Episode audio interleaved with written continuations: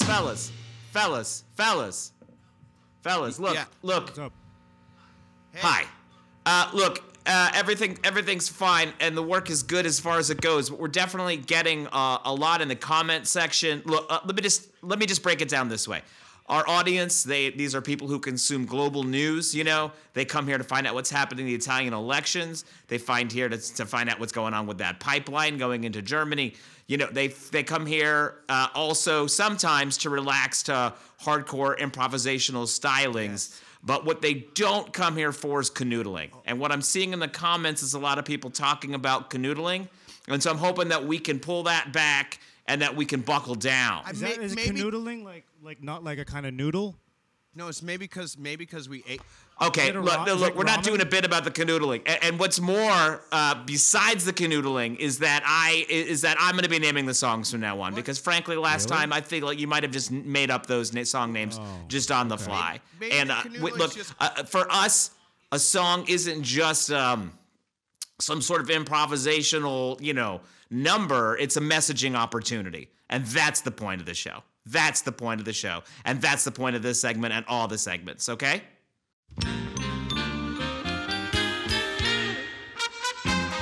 From the Delta to the Falls, from the grotto to the newly constructed Defense Ministry building, nothing captures the rhythm of Ecuadorial Fredonia like Cadre cigarettes. Never a rough puff with Cadre, sponsors of the committee program.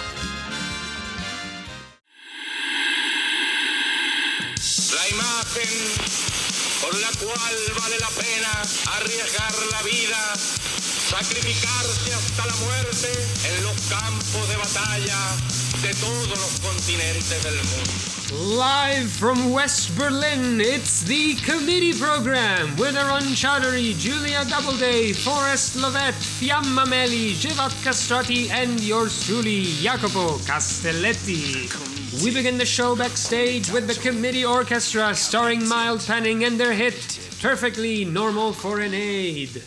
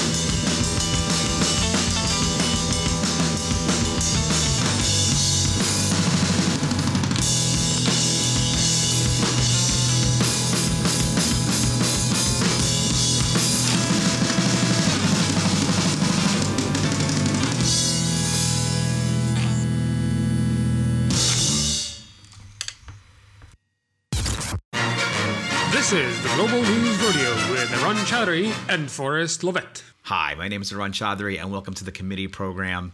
I am your host, and this is your Global News Rodeo. And I'm actually bringing it to you from the same uh, hotel room in Lithuania that I brought you the Cooking with Comrades from last week, although I've been a couple places in between. But actually, the world has changed, even though my hotel room hasn't. And now, of course, we do find ourselves uh, with a high grade conflict going on between Russia and Ukraine. And uh, on this first segment, your Global News Rodeo, uh, Forrest Lovette has curated world events like he always does, but has actually put a couple uh, different viewpoints on what's happening on the ground there. And I think that that's great because you need to read a really wide variety to even start to begin to understand what's going on because lots of people have lots of vested interests and having you believe entrenched narratives.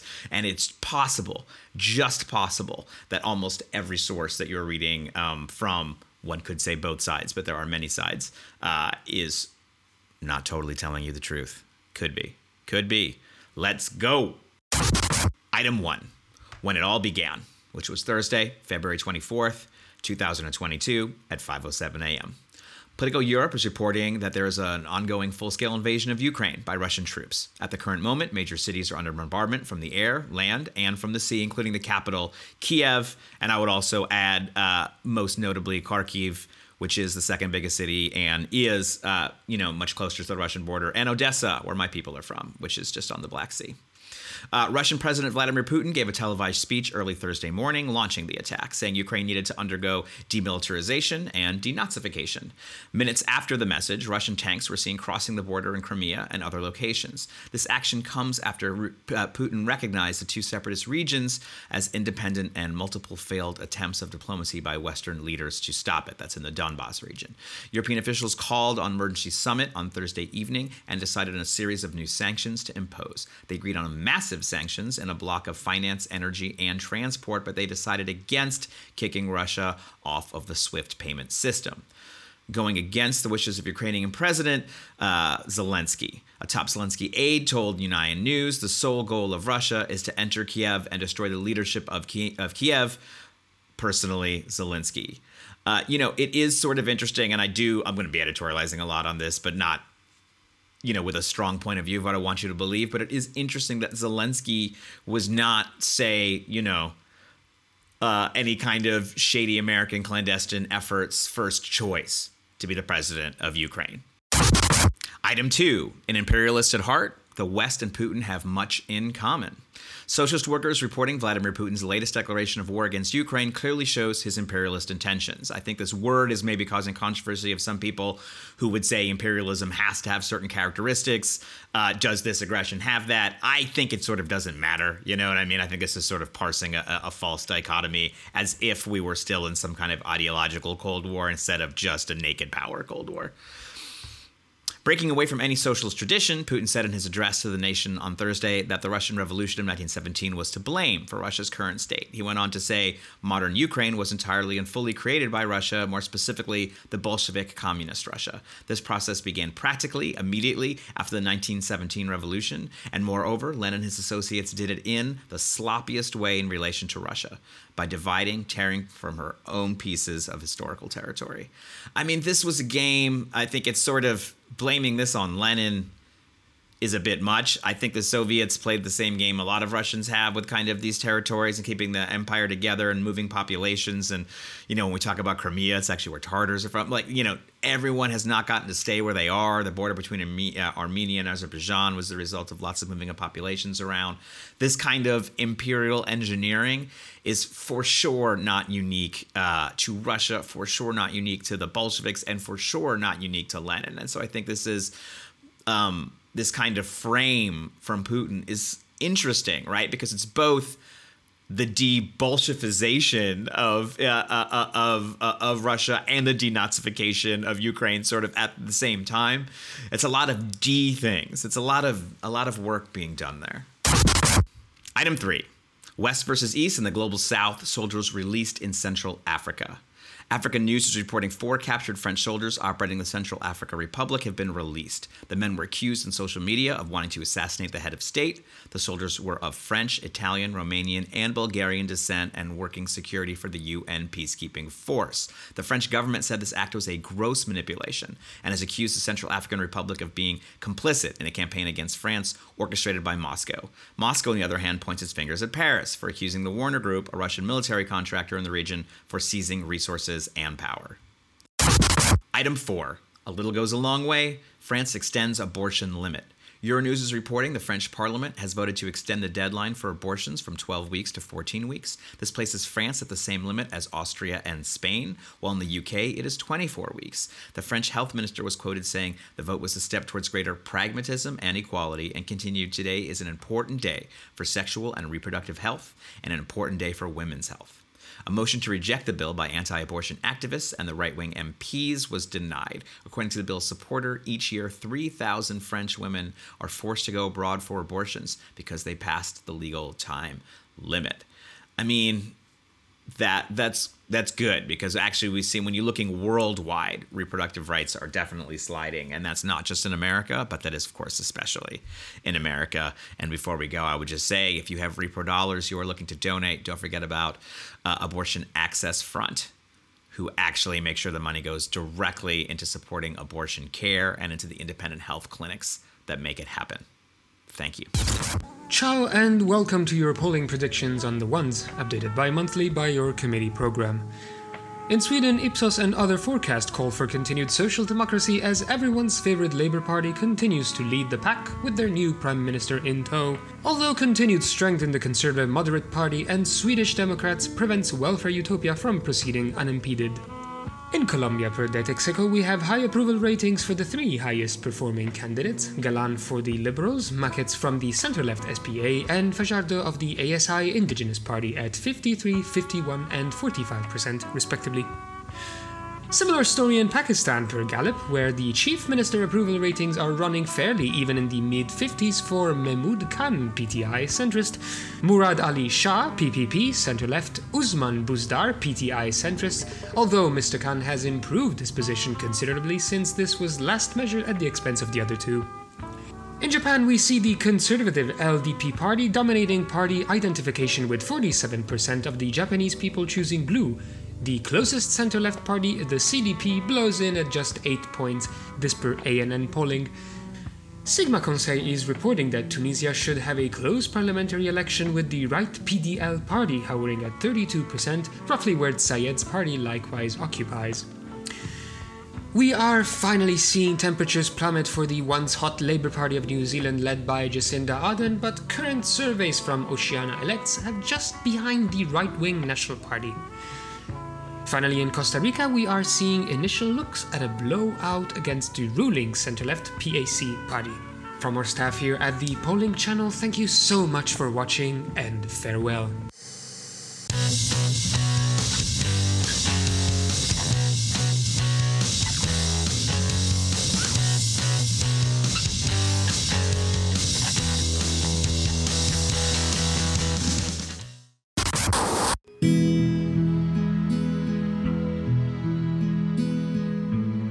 This is Sunday Interview in Sweaters.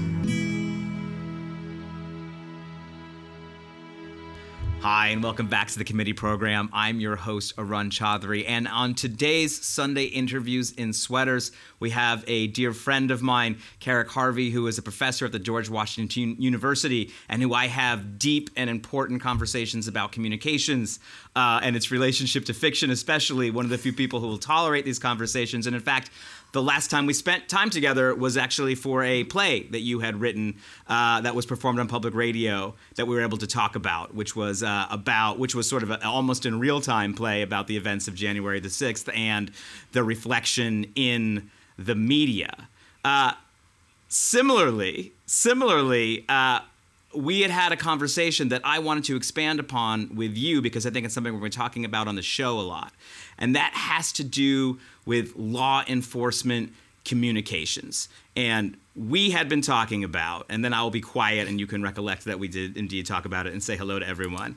But we had been talking about uh, sort of how law enforcement and access and kind of this. Um, harmonious relationship between the culture industry and uh, the law enforcement uh, community um, not only has sort of put a lock on the messaging about what law enforcement is and does, um, but also kind of shifted to the side some previous, maybe more countercultural narratives we had, you know, kind of starting from the highwaymen leading up to the private investigator, to Sam Spade, to, you know, people who could live in this world. Um, and, and, I'll back up a bit, but just say hello to everyone and hi, and hi, it's just everyone. so great it's to see so you. great to be here. And Arun, it's so, as always, so wonderful to see you too. It really is. And I'm so glad you wanted to go back and talk to talk about some of this stuff because it's it's interesting, I think, in in both forward facing and backwards facing directions. It's where we came from in the popular culture to get to where we are in uh, in the real in real life society. It's it's um, it's looking at entertainment programming almost as an archaeological relic that lets us, if we can only decode that, it then gives us insight into the present day landscape. And that's, um, God knows we need as much of that as we possibly can get. So I'm, I'm thrilled that you want to chat about this some more. Yeah, and just, you know, it always comes back to sort of these 20th century figures who still dominate our kind of cultural landscape just because this is, you know, the beginning of uh, art in the mechanical in the age of mechanical reproduction. But you know, I think it is the sort of the rise of radio and the rise of J. Edgar Hoover are not coincidentally at the same time. And, and I think you know. Um, even as I think we'll expand this conversation and bring in scholars of communication and bring in some historians and and folks from uh, who who study uh, judicial justice, but it seems pretty clear that he had a good idea, and that's we know the stories. We have access to the criminals. We have access to the cops. If you want to tell good stories, we can provide you with this.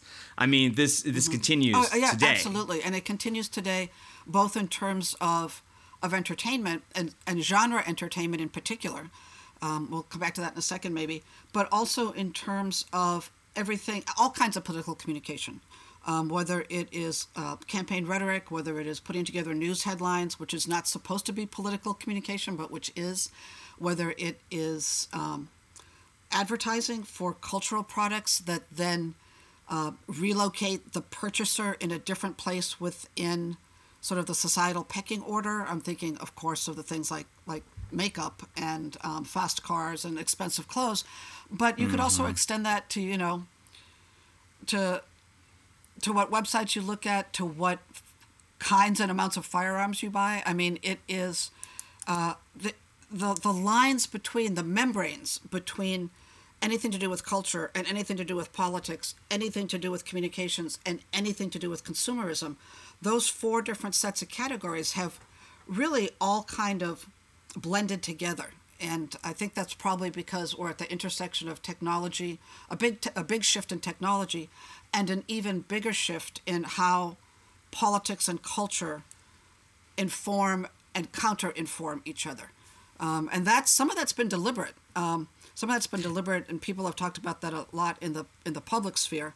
I remember very clearly the first time I saw um, a political, a high level political operatives book in I think it was Kramerbooks and Afterwords bookstore here in D.C. in the front in the front window in a, in a display that is usually reserved for fiction, and it was Peggy Noonan's book about the um, being part of the Reagan presidency. Uh, that was a shift moving from politics into something close to entertainment.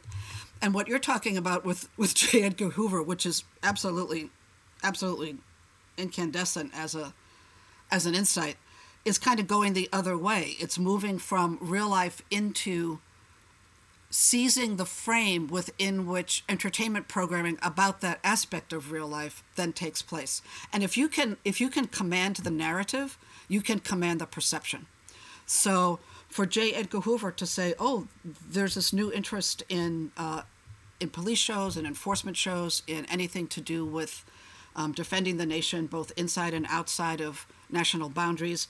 Let's make it easy for them, for the people who otherwise might be our critics, by bringing them into our our circle of special access. Not only will they then feel sort of, in, if not indebted to us, but part of us at somewhat level, but we will get to supply to them things that they that they need and things that they think they need and thus get to turn off the spigot for things that they don't know about and we don't want them to have. So so it's that again it's that that seizing the mic that grabbing the frame that um, the narrative frame that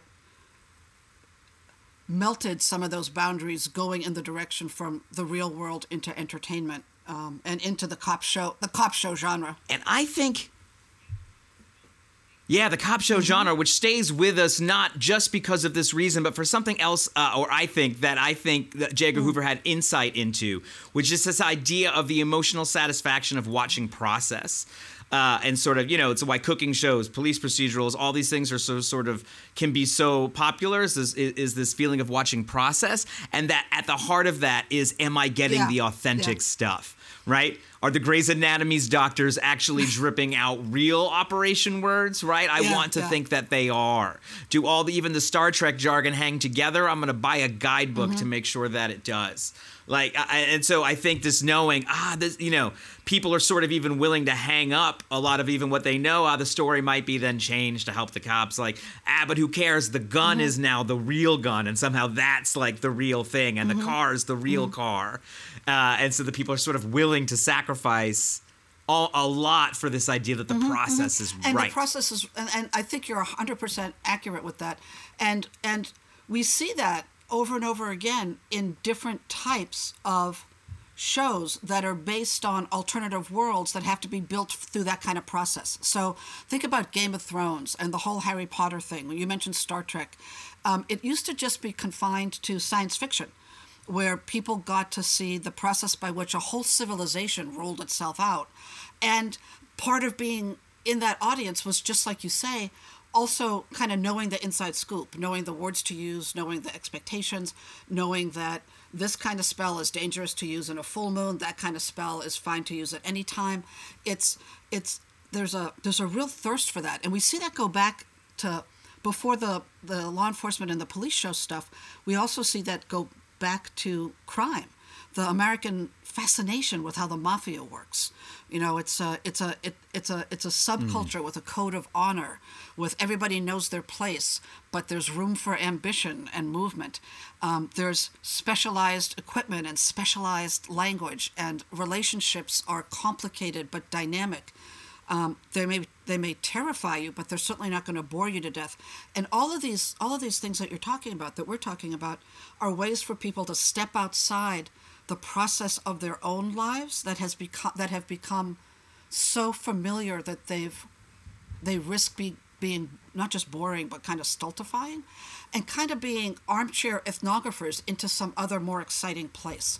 Now when you attach that to what i never thought about it this way but when you attach that to what j. Edgar hoover was doing you've kind of got a double payoff going on for people because not only is it the satisfaction of watching process pay out and watching process play out in a way that is an exoticized version, a, a slice of your world that gets blown up, even if it's just a world, your world in the imagination, that gets blown up into a, a mm-hmm. whole, a whole created culture.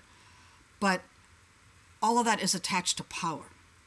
All of that is attached to, to the, the, the wielding of power, to the, to the reining in of power. You know, we've got power. You're a criminal. You shouldn't have power.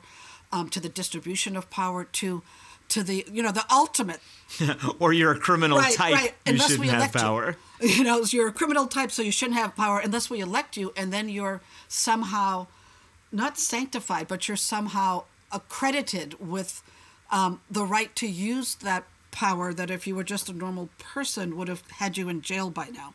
So it's this it's this really strange, complicated, but incredibly rich um, thing that's happening here, and and I love how you I love how you're talking about some of the some of the classic, some of the old and the historical versions of these kinds of shows, because for one thing, well, that's what I mean by it's backward facing and forward. It's a Janus thing. It's it's backward facing and forward facing at the same time in its terms of its importance, but it also makes me think about.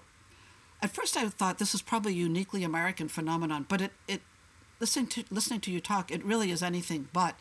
Um, but ethnographically, it's fascinating to look at what categories of character inhabit these these different types of enforcement shows, cop shows. So, for instance, if you look at what the mm-hmm. British put on, they love their police, their private detectives, their unwilling, unwilling once one-off sworn-in sheriff type people, but mostly their private detectives. They love them to be religious figures as well. They love them to be vicars. They- They're all. How many vicars do you see running after Yeah, criminals? right.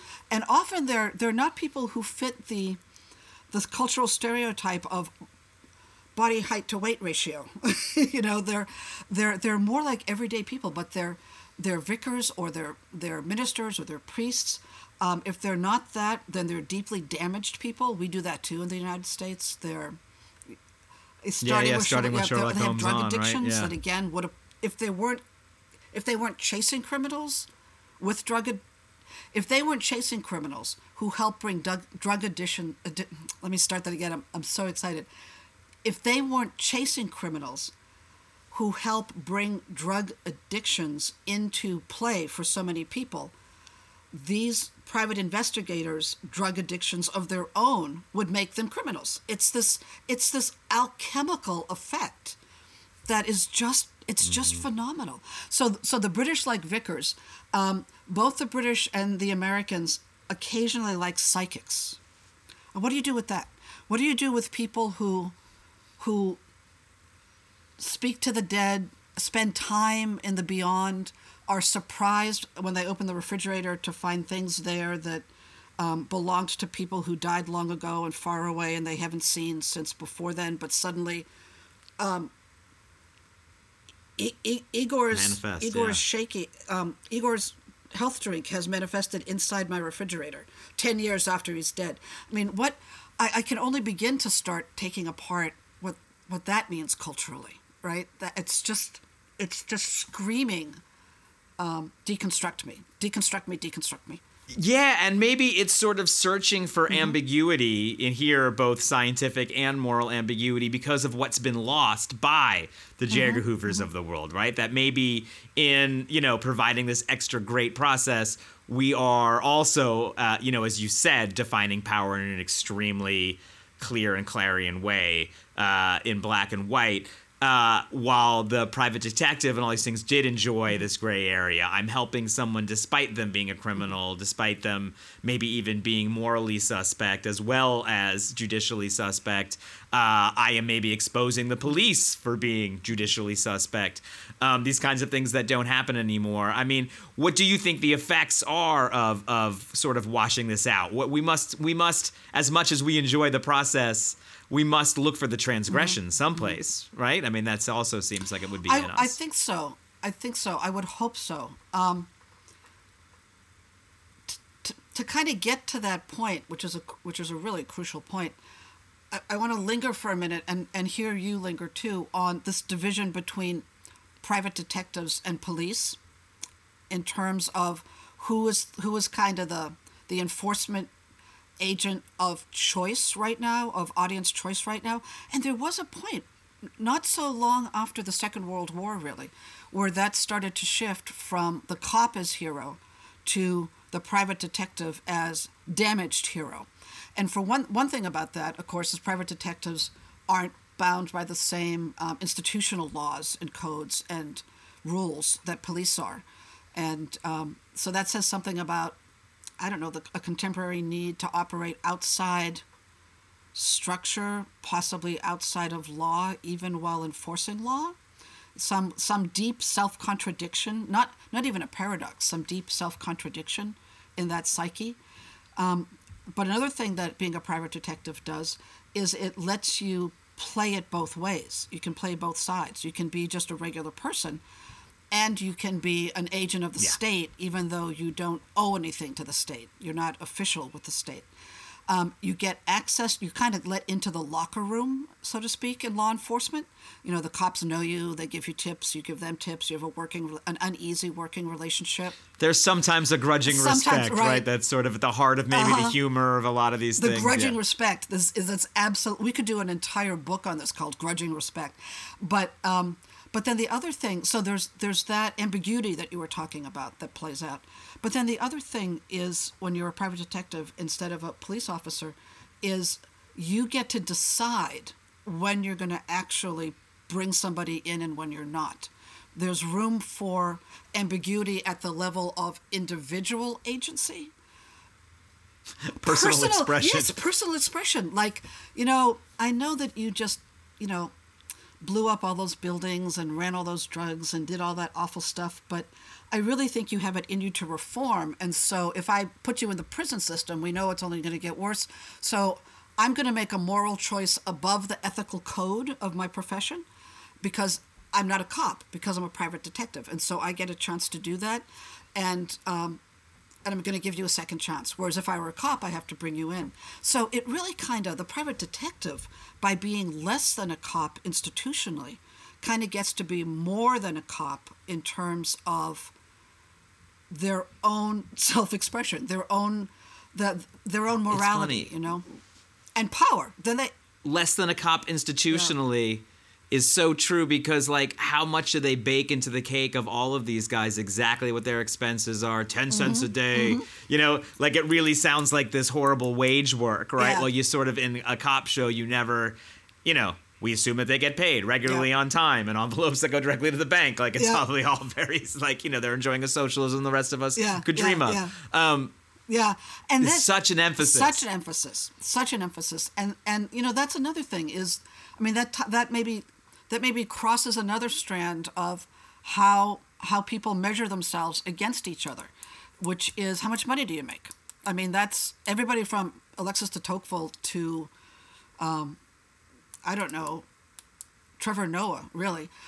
Everybody smart along that continuum of incredibly smart has commented on the American the American habit of substituting income level for any other criteria of worth, um, both for individuals and for groups. So that Yes. that would then be kind of something that props up the the basic, you know, just plain social power you have of being liminal, of being kind of a cop but not a cop.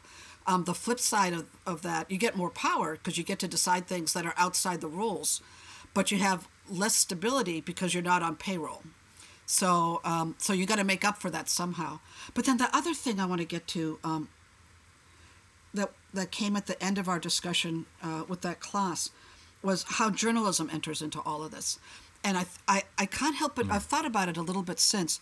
I can't help but feel like there's actually an archetype under the archetype, an even deeper archetype, in terms of explaining the not just the enjoyment but the fascination with this particular genre, and that's the idea of the renegade or the vigilante, that the people you really put hmm. your faith in are people who have no faith in anything else.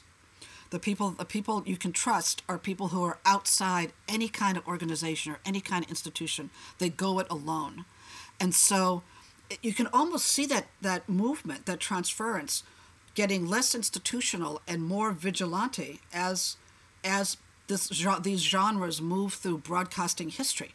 So so you start with you know with cop shows, cops as the as the good guys, um, unequivocally be good guys. Then you kind of have a have the shadow version of that with a a whole chapter of film noir after the war and maybe 10 20 years after that the the whole the whole godfather series the whole mafia organized crime series mm-hmm. and then you move into all of these all of these vicars and psychics and sometimes vets veterinarians get pulled into it. People who don't really want to be private investigators but they're they they end up being so. Reluctant again heroes, another yeah. trope reluctant heroes.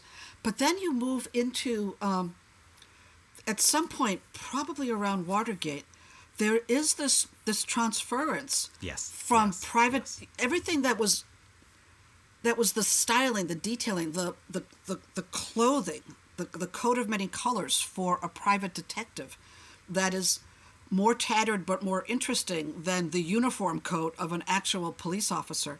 That that wardrobe got hijacked for journalism. And and Totally. journalists journalists totally. right? The actual the stitching, actual yeah. stitching. And journalists became the vigilantes. They became the place that was going to hold the the group that was going to hold everybody else to account totally bypassing the bedrock reality that they they work in a commercial industry they work the, yeah, increasingly centralizing even as this Even thing is happening, right? As this change is happening. even as it's like- happening they yeah. work for a corporation This ain't ten cents a day plus right, expenses. Right, right, Yeah. and by ten ninety nine for it because they work for, a, they work for a, a, for big business.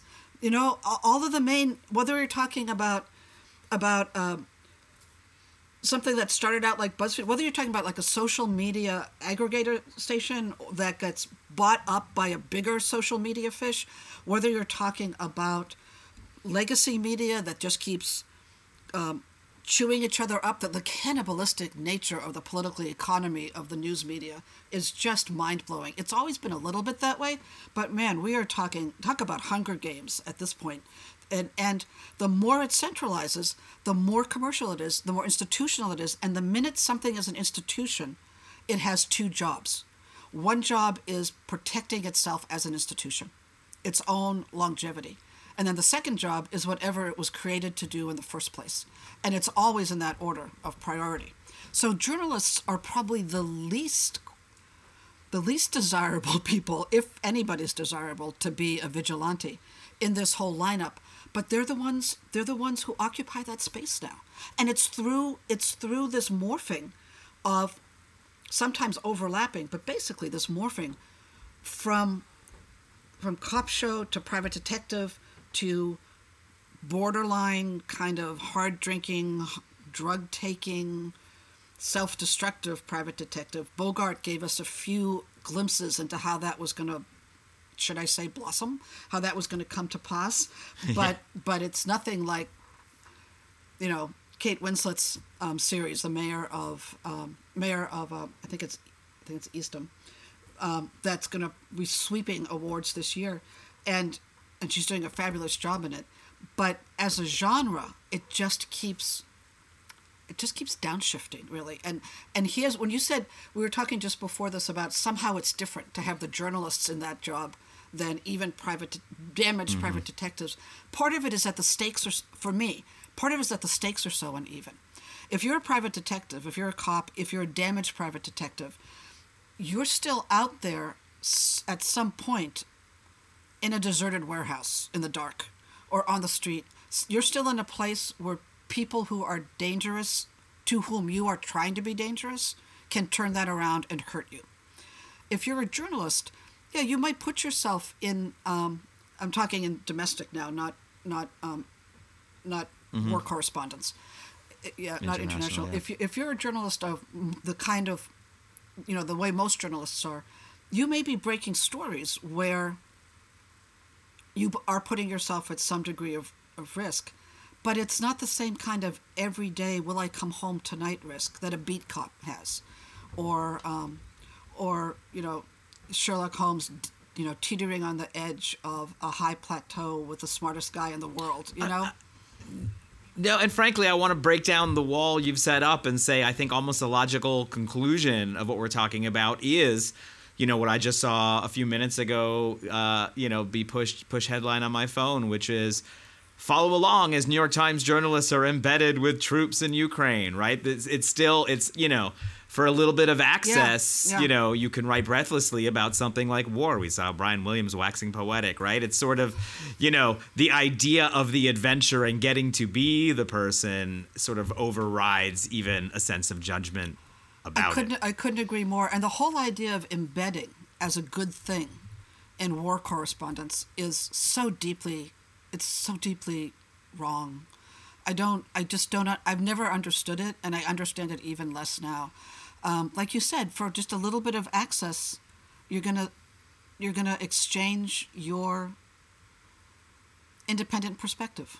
The entire filter, yeah, yeah, through which you view the world, yeah. basically. It's I mean Yeah. it's it's a it it's away. like a sellout without any money changing hands. You know? I mean, I just I know that I know that people need to do that, but they can do it differently. Look at what happened. Look how people fought their way onto the landing craft for D-Day. You know, they they weren't embedded, but they were there. There is an alternative. There are alternatives. That's right. But Uh, you, yeah, this is such a rich subject. We have to come back to this soon. Uh, we are running out of time, and I do also, like I told you before, I'm going to invite other folks into this conversation. We got to take this apart by race and Oh, yes. class and gender, because I mean, you know, when you think about who the criminals are. Right, there's an awful lot of kind of white criminals on the radio and, and etc. Uh, in a way that doesn't reflect in the jails at the same time, and so I think there's a lot of tensions here uh, that are incredibly interesting, and people sort of trying to paint a picture of a country of law enforcement and of themselves. But thank you, Kerric Harvey. Thank you so much for coming on. Thank you so much for being a friend and always being good for a great talk. Thank you. I, I feel exactly the same way. I look forward to more of these and to hearing what other people have to say. It's a great topic and an important one. Committee, comitato, committed, committeto, carul, committee, we way, submittee, we committee. Cadre cigarettes, that smooth, mild flavor that helps you do the people's business. Be a patriot with every puff and enjoy Cadre cigarettes, sponsors of the committee program. With us again is Mild Panning, leading the committee orchestra. Uh, fellas, look, I was sorry about the canoodling comments before, and I appreciate you uh, letting me add my stylophone stylings onto that first tune. Uh, I feel like a, a, a young Alice Coltrane. You've made my dreams come true. Is it all right if I sit in on the second one? There- We don't have the hard feelings about You know, this. get in on it. I mean, you know, you're you're adding the what do we call that? The little flair. We need Bring some the flair. We call we call it the je ne sais je quoi. ne sais is what quoi, we actually call it. Spark And, and you guys got your cartons of cadres, Yeah, right? no, we got the cigarettes. I mean, we we may, we shouldn't maybe we shouldn't eat a bunch of food because that's all that's coming. That's it. That that's if you look in the contract, that's actually That's what it? it is. Okay, so just want to make sure we're Okay, square. next time we won't eat. We won't eat before we play. We were we got a little tired, you know. But the, cig- the I wouldn't help. recommend it. Count it off, please. help. All right, here we go. All right, here we go.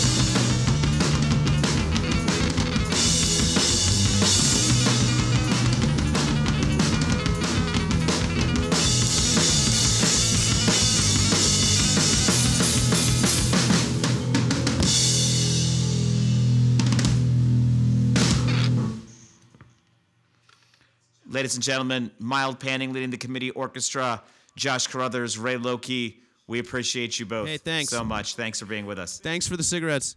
La imagen por la cual vale la pena arriesgar la vida, sacrificarse hasta la muerte en los campos de batalla de todos los continentes del mundo. And now, the news in really shitty Italian.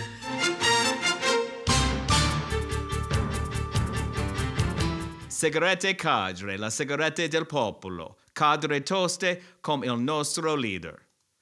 Bentornati al committee program e alle notizie detta in pessimo italiano. Vi aggiorneremo sulle ultime notizie politici dall'Italia Politiche. nello stesso momento. Vi aggiorneremo. Aggiorneremo. Aggiorneremo. Aggiorneremo. Please. aggiorneremo. No. No. Aggiorneremo. Aggiorneremo. okay, okay, Yeah, let's yeah, to yeah, go. Aggio- Yeah, okay, go on. Aggiorneremo. Aggiorneremo. Perfect, perfect. Okay, that's good. Le notizie. sulle ultime notizie politiche Politiche. dall'Italia, notizie dall'Italia nello stesso, politiche dall'Italia, politiche dall'Italia nello stesso momento in cui l'atto con i tempi verbali al presente nella lingua di Dante. Giusto? Sì, dai. Let's go ok. Ciao Ludo. Ciao. Ciao.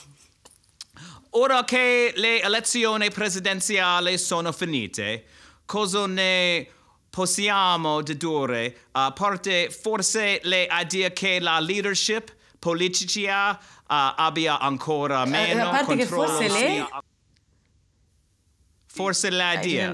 A parte che... Forse l'idea. A parte forse l'idea che la leadership L'idea, politica l'idea, abbia l'idea. L'idea. Ok, l'idea. Sì, sì, sì. Ok, u- uno altro.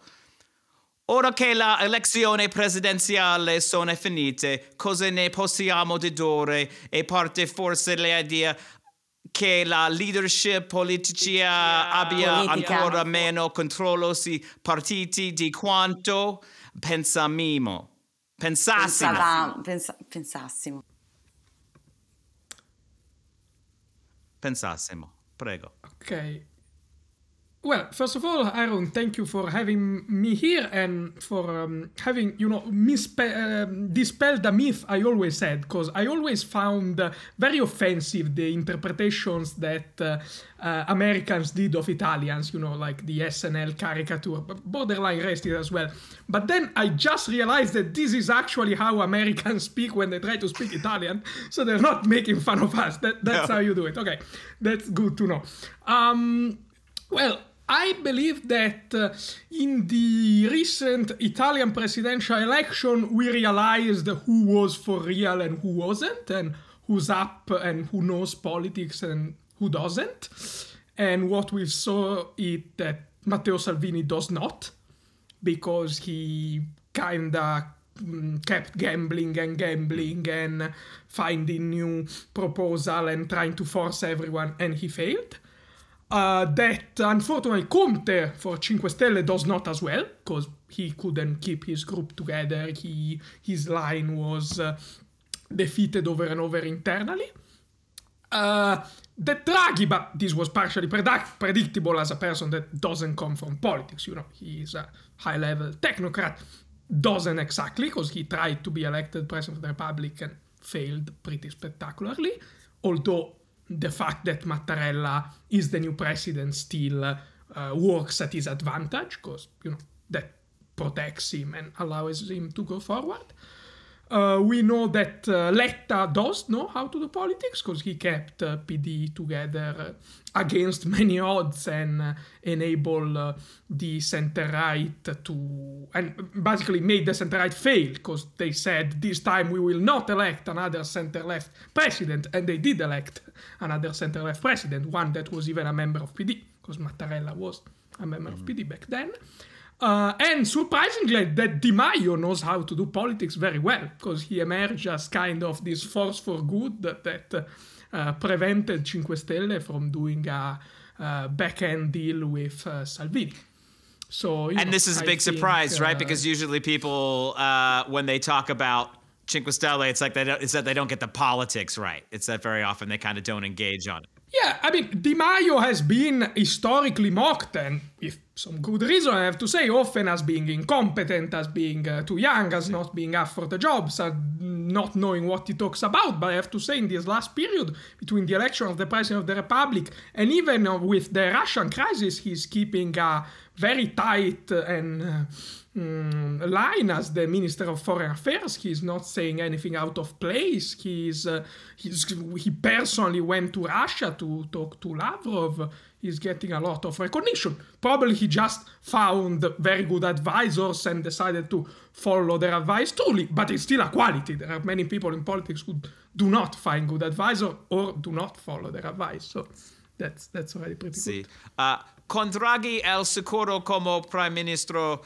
per quanto Primo tempo possiamo aspettarci che Come primo ministro. Primo Ministro. Sì. Con Draghi al sicuro come pim- Primo Ministro, per quanto tempo possiamo aspettarci che questo governo continui? Governo, O è stato solo un altro test per la il governo continui. governo continui? Continui.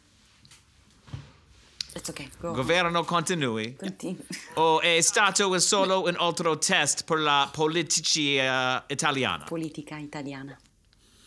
Yeah, this is a very good question because, uh, I mean, on one end, the re election of Mattarella is kind of the best guarantees for stability. It's Mattarella who wanted Draghi, it's Mattarella who chose Draghi, it's Mattarella who protects Draghi more than anyone else. On the other end, with the election of the president of the Republic, the first signs of electoral campaign started.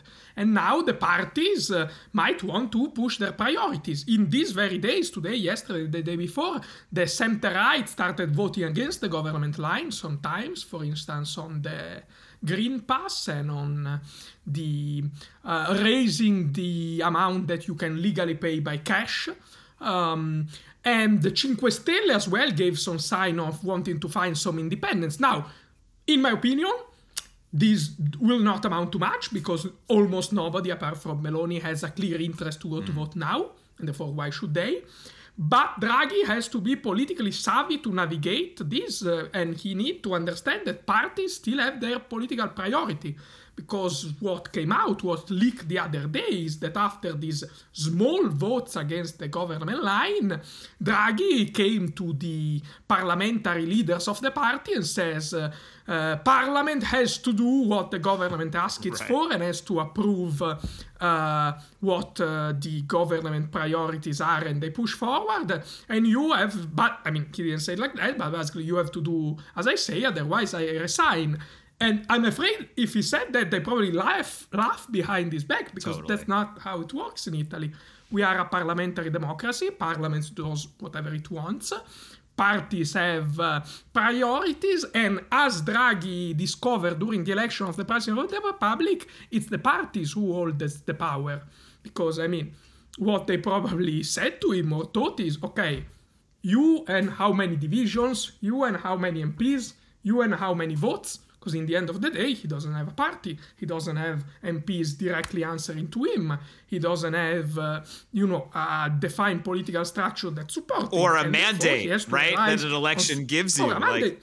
But I mean, I mean, yeah, but in Italy we, we're kind of used to it. Uh, but but and that's fine. We had v- many people who didn't have these things. That's kind of normal in Italy. But those people, if they lasted for a significant amount of time, they understood the importance of parties, of negotiating with them, of finding a point of mediation, of, uh, uh, you know, balancing their priorities. Because in the end of the day, that's exactly what the job of the prime minister in Italy is. It's mm, coordinating, is finding a compromising, is uh, uh, you know mm, finding a mediation in the government line among all priorities. Uh, durante il programma abbiamo seguito da vicino la stessa la apparente caduta del Movimento 5 Stelle. L'ascesa e Che qualcosa che accade... Ascesa, ascesa. Can you repeat? Asce- ascesa. Ah, Sì, ok. Sì, sì. Durante il programma abbiamo seguito da vicino la cesa a apparente caduta del Movimento 5 Stelle. C'è Ok. Ok, ok. il parente Apparente. e il parente caduta del Movimento 5 Stelle. Che cosa che accadrà che capoverà le sorti di questa forza politica sfuggente? Capovolgerà le sorti di questa forza Politica. politica sfuggente. Politica. Grazie. Yeah, and by the way, this looks like a lot. I don't know if you've seen a Russian show uh, that is called Ciao Italia, um, where there are these people who basically pretend to be an Italian show from the 80s, Ah, but saying things that makes no sense. Like they pretend to be the Sanremo Festival of uh, Music uh, in the in the 80s, and it's very popular in Russia, and it became popular even in Italy. So I don't know if this. Uh, uh, you know, reading in such a way is a covert uh, approval of the recent Russian line. Forse. But uh, anyway, or at least a wink to, toward them. But uh, yeah, um, 5 Stelle, 5 Stelle, who knows, right? Because but I think don't even, not even 5 Stelle knows where they're going. that's that's the reality. Because uh, I mean, uh, yeah, on one end, it's clearer where they're going, that it seems they're moving together toward the center left. They are allied with the center left in many regional elections, in many local elections, and the perspective is to build a political field together toward the national election.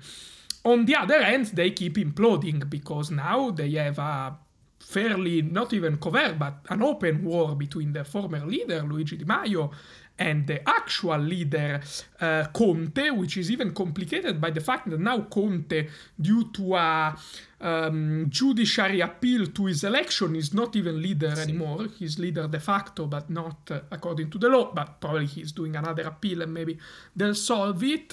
But they're very divided, they're very mm, fragmented.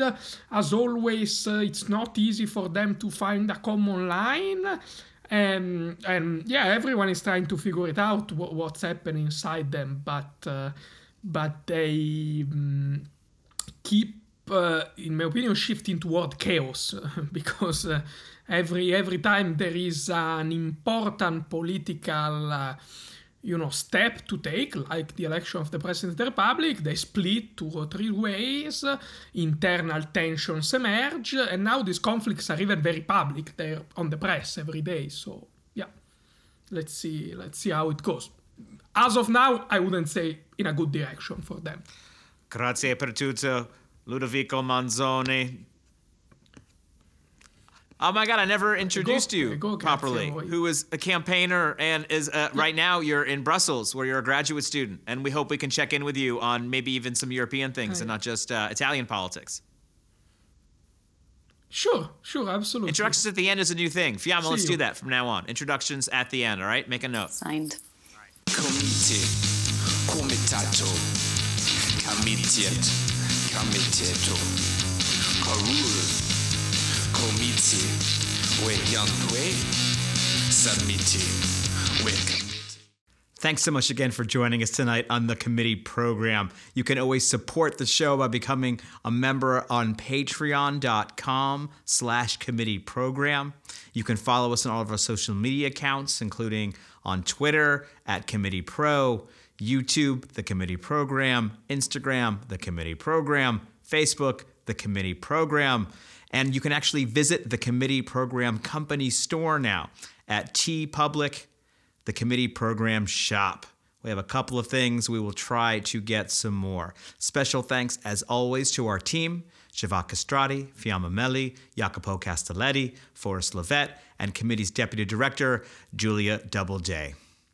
Try and look alive out there, folks. It's later than you think.